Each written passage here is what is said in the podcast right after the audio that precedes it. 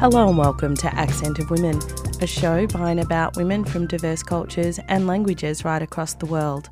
I'm Giselle Hanna. We're continuing our summer programming this week, and so a few more of Accent of Women snapshots. For listeners that don't remember, Snapshots was a series of radio features with women who had recently come to Australia from different countries.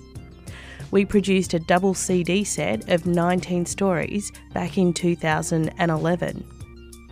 So while most of us are enjoying the festive holiday season, these snapshots remind us that war continues throughout the world, producing refugees such as these women that you'll hear now. And most importantly, these snapshots remind us that the fight continues and people are still surviving.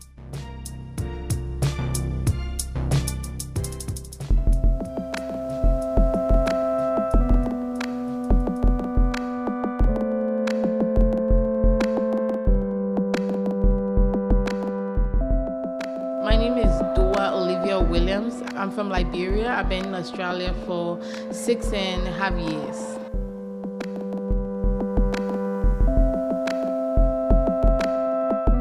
Yeah, I didn't come straight from Liberia. I um I was refugee for a few years in Ghana and there where, you know, I got the opportunity to, you know, come here. I came with my husband and my daughter because I didn't know what to expect, so I came with an open mind, even though there was a bit of you know cultural shock.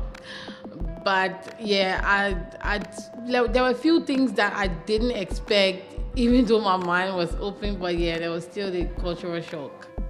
One of it was the way children address older people or younger people address older people. It was shocking to me. I felt that that was very rude because for our commu- for our society, you have to be very respectful to anybody who's older than you. For example, just to call an older person just by their name. For example, if you were say you were 50 years old and I'm 20 years, I would never call you Giselle. I would call you Auntie Giselle or Mrs. You know X or something but then when when i came we were compared to go to english school but then when i went to the english class they said oh you don't have to come here so i went to type so my teacher was about 60 years old and she said she called me sherry. I said no way i'll never call you that. She said yeah call me sherry. I said no i'll call you i forgot her surname. I'll call you mrs she said no don't call me that. My mother-in-law is called that. So i was like what I, I, I, didn't call her name for like two months because I just couldn't bring myself to call her Cheryl. You know, it, I felt I was going to be insulting her. So that was one of the biggest um, cultural shock. And the other one was, you know, how you you could live with somebody next door to a family for a year you never know them. They will never say hi. If some some people, even if you say hi, they, they won't answer you. I'll be like, what? You know, because back home, like in a community, everybody knows everybody. You can just walk into the next home and go in the fridge and grab a drink or eat and lie down on the bed or do whatever you want to do. You look after each other, children and stuff like that. But it was so different. That's what I miss most about home. Yeah.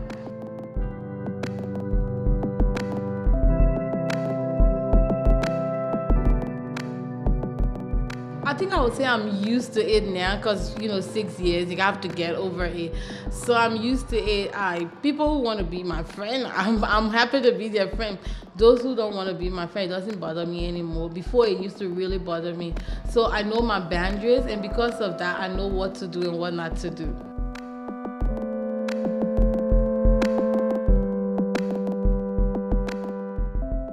I, I, I believe I should keep that culture. I got one daughter and she it's like she knows um, she um, she calls my African friends auntie or uncle but there was one occasion where she came to my work and she called this person no, wasn't at work somewhere else and she called this you know Aussie person auntie did and she goes no you're not my auntie and I felt you know insulted because and for our but then at the end of the day i understood this person culture is different. So now she knows the difference. She knows who, who to call auntie and who not to call auntie.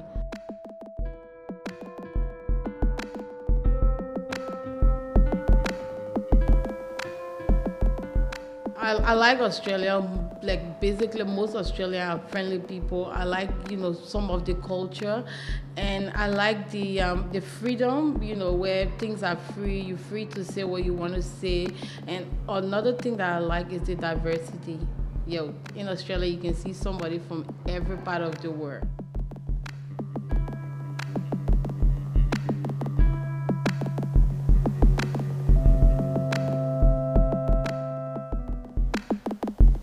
We left Sudan, which is you know my country of birth, late 2000, and then we went to Egypt and we stayed in Egypt for four years.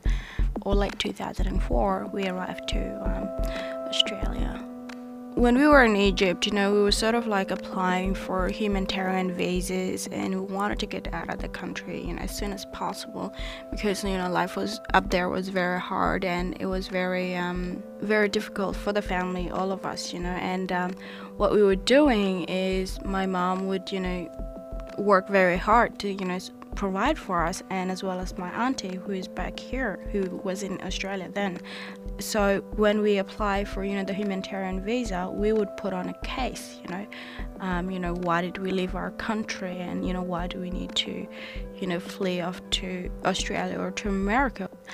If our case is not convincing enough then you know there's a rejection to that and we would have to appeal again and we have to apply again and over and over until we got sick of it. And so my auntie um, sent us a humanitarian visa. We got approved on that and we got our visas and that's how we came to australia. So if it wasn't for my auntie who you know tried her best and got us here we wouldn't even be here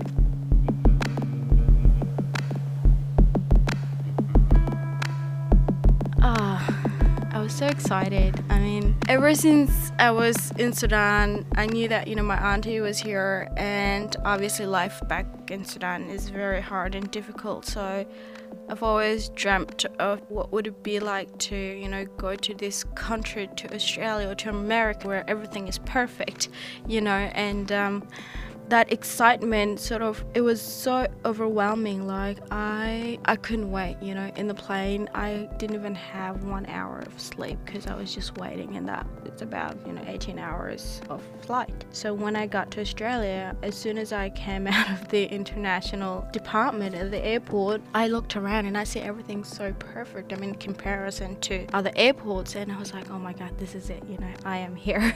And so when i walked out i walked out and I see a lot of people, not so much Africans, but you know, a lot of white people.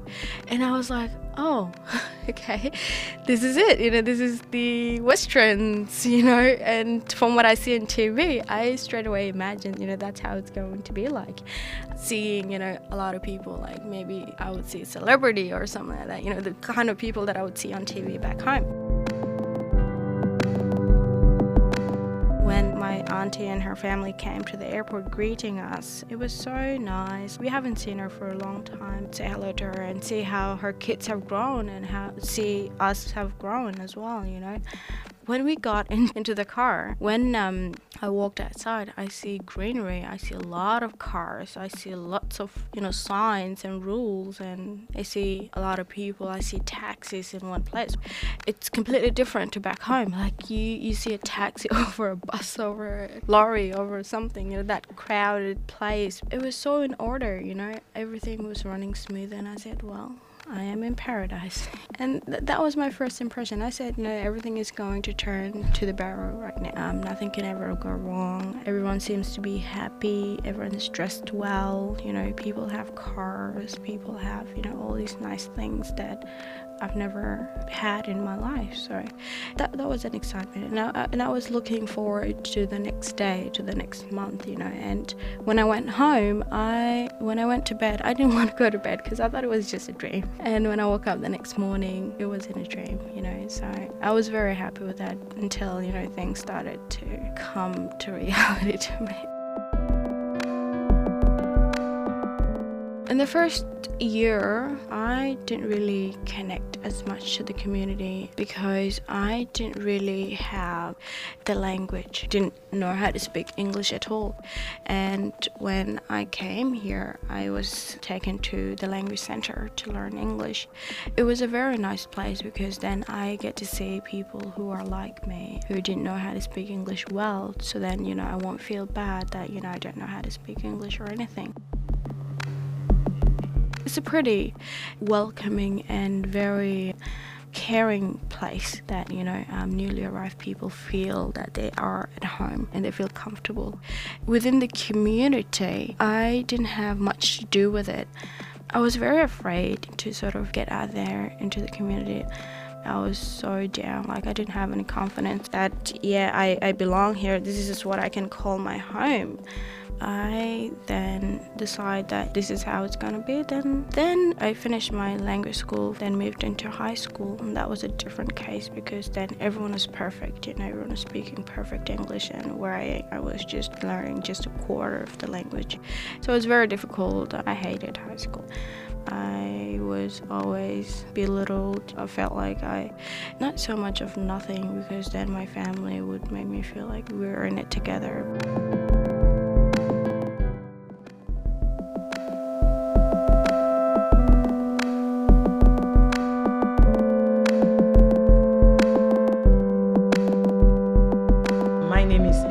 I'm from Sierra Leone, but my husband is from Liberia. So when he went to Sierra Leone from the war, because there are a lot of war going on in Liberia, so he fled to Sierra Leone. That's where we met in Sierra Leone, and he was in this refugee program. So it's not my naming. So when the when the, uh, his name came up to come to Australia, so I was included. So that's why I'm here.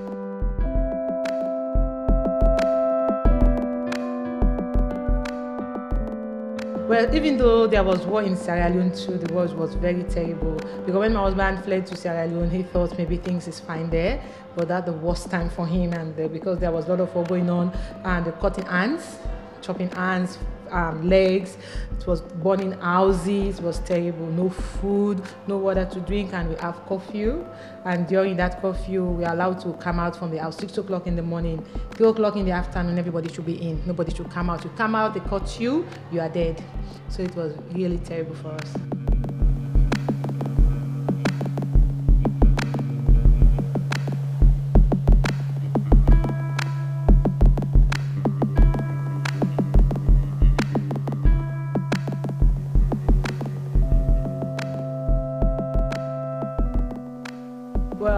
Head of church, as head of the church, I'm in charge of the women group in the church. Every most of the Sundays we meet after church discourse program and way forward for the women in the church and activities for the church. So a lot of work going on. Uh, we usually come and we, we have right now the main program we're having now is we're preparing um, courses for the women computer class to go on. So that's the main project I'm undertaking now because I've attended a lot of training with C CMY in down in the city um, for that. So soon, by the grace of God, in January, we're going to start um, computer training for the women in the church. So to encourage them with the kids, to help them with their learning and studies in school. Still keeping that because we don't want the culture to fail as Africans, you know. So we still stand by what we stand by. For example, as African women, especially for our kids, the kids are bound to respect elders. We don't allow our children to call elders by their names. For example, Yvonne, I don't allow kids to call me Yvonne. They have to say either auntie or miss, but you don't call me by my name. So these are these are the cultures that we really some of there are great things that we stand by. We stand on that we don't want just to go off like that because we come to Australia. Because once one thing we observe when we come to Australia, a lot of our cultures go away because of the system here in Australia. So the kids change, even the adults to change because back there in Africa, um, a lot of facilities are not there like here. So when most of us come here, things change. So some of them turn away from the church, some of them turn away from the cultures there and forget and start coping with things in Australia. Some of the cultures there in Australia is good, but some of them we are not able to stand them. I really do li- like living here because I can't say I will go back. I will go home to visit my families, but I can't stay there anymore because it's very hard. There are no food, no, a lot of things. Yeah, because they always call me. We are suffering here, so it's better here.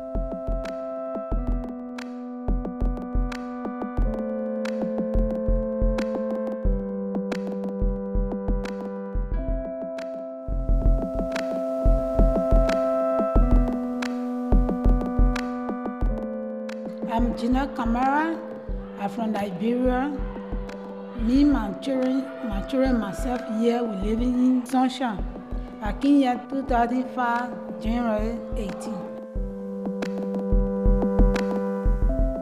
Come here with women rape, got war in our country. We run away, we went to Danene. Then they were fighting in Danene again. We run away, we come to Guinea. There where we were. Australia government help us.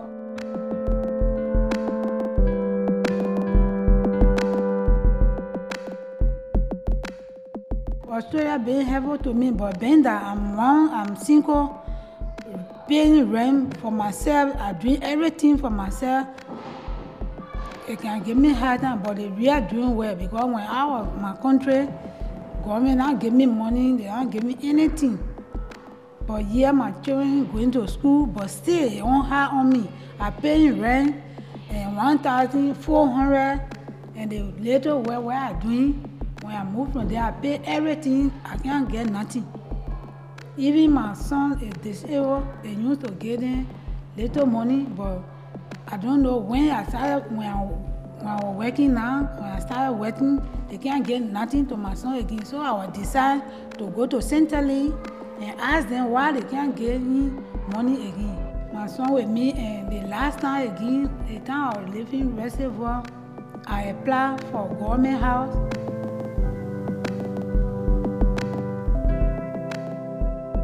Um, I work to meat factory. We pack on work. Yeah, we pack on meat. Sometimes my friend they can help me and bring me home because I just see my my lesson permit recently. Yeah, my my L. I get my L recently, so I decided again to go to Centrally. So they will give me lesson. Somebody will teach me how to drive and go to work and come home. But sometimes I can pay taxi and come home. Yeah, they can be hard on me.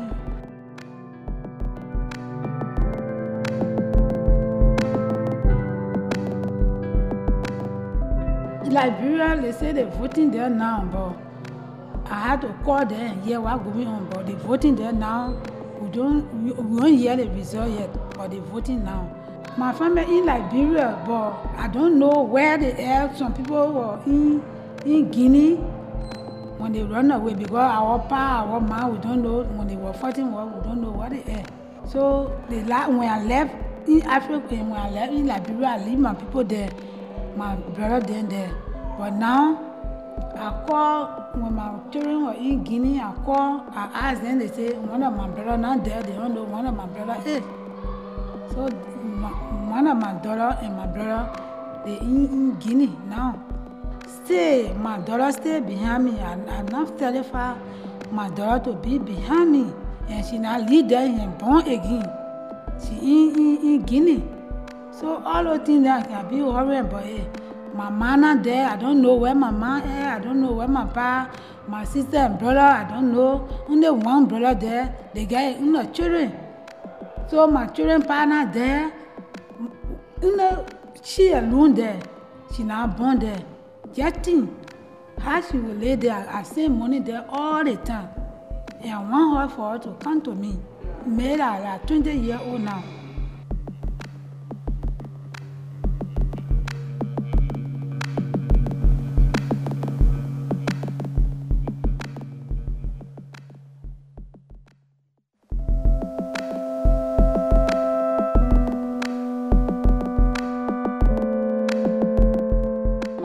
My name is Syla Way from Liberia.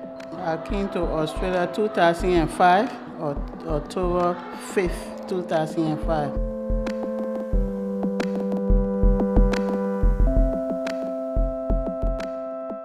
I come to Australia because of war in my country. Um, I left my country because of the war in 2002. I mean 19, 1992. I went to Ivory Coast, and then from Ivory Coast, I went to Guinea. I left from Africa because of Africa War too. Yeah, when uh, war broke out in Africa, and then I carried some of my children along with me in Guinea. And then 2005, Australia government were able to took me, I mean, take me from there and then brought me in Australia. I walked along through the bush and then I got to Africa. Coast. I had seven children, but six were with me, and the other one, she was with different people during the Liberian War, and then she was able to travel with different people, different family to uh, America, and then they six they were with me, and then I got to, to Guinea, I put in application for them to come, and they all came. They are here with me. All six. The one who made them sick, the other one, she in America. It, it was difficult for me, even from Liberia to Africa, and again from from Africa to Guinea because we walked through the bushes and we no food for all, there was no food for us to eat. I spent two months on a journey walking here and then from I mean from Africa to Guinea I spent two and a half months. The camp is called Canadian Camp before uh, United Nations used to take care of us, they were giving us food, but later on they stopped giving food.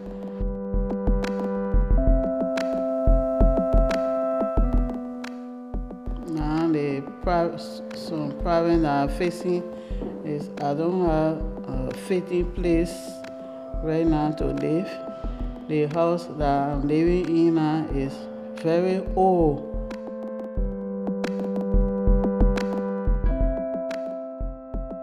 Mm, right now, I'm working with children. Yeah, taking care of ch children. I have five kids right now, and I'm taking care of. I've been doing it for just one month now.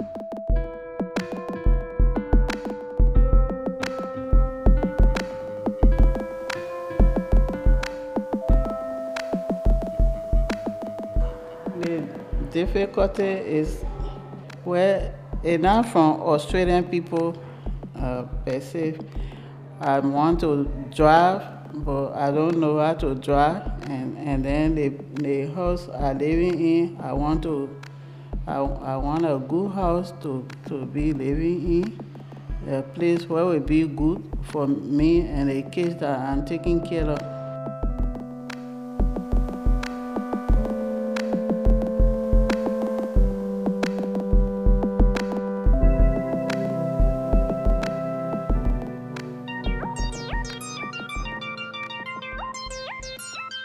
That was a selection of Accent of Women snapshots, a double CD set of 19 stories of women who had recently come to Australia from other countries. Snapshots was produced by me, Giselle Hanna, with the support and assistance of Juliet Fox from 3CR, and the CDs were released in 2011. And that's all we have time for on today's program of Accent of Women. Accent of Women is produced in the Melbourne studios of Community Radio 3CR with the financial assistance of the Community Broadcasting Foundation. The show is distributed nationally via the Community Radio Network with special thanks to the Community Broadcasting Association of Australia.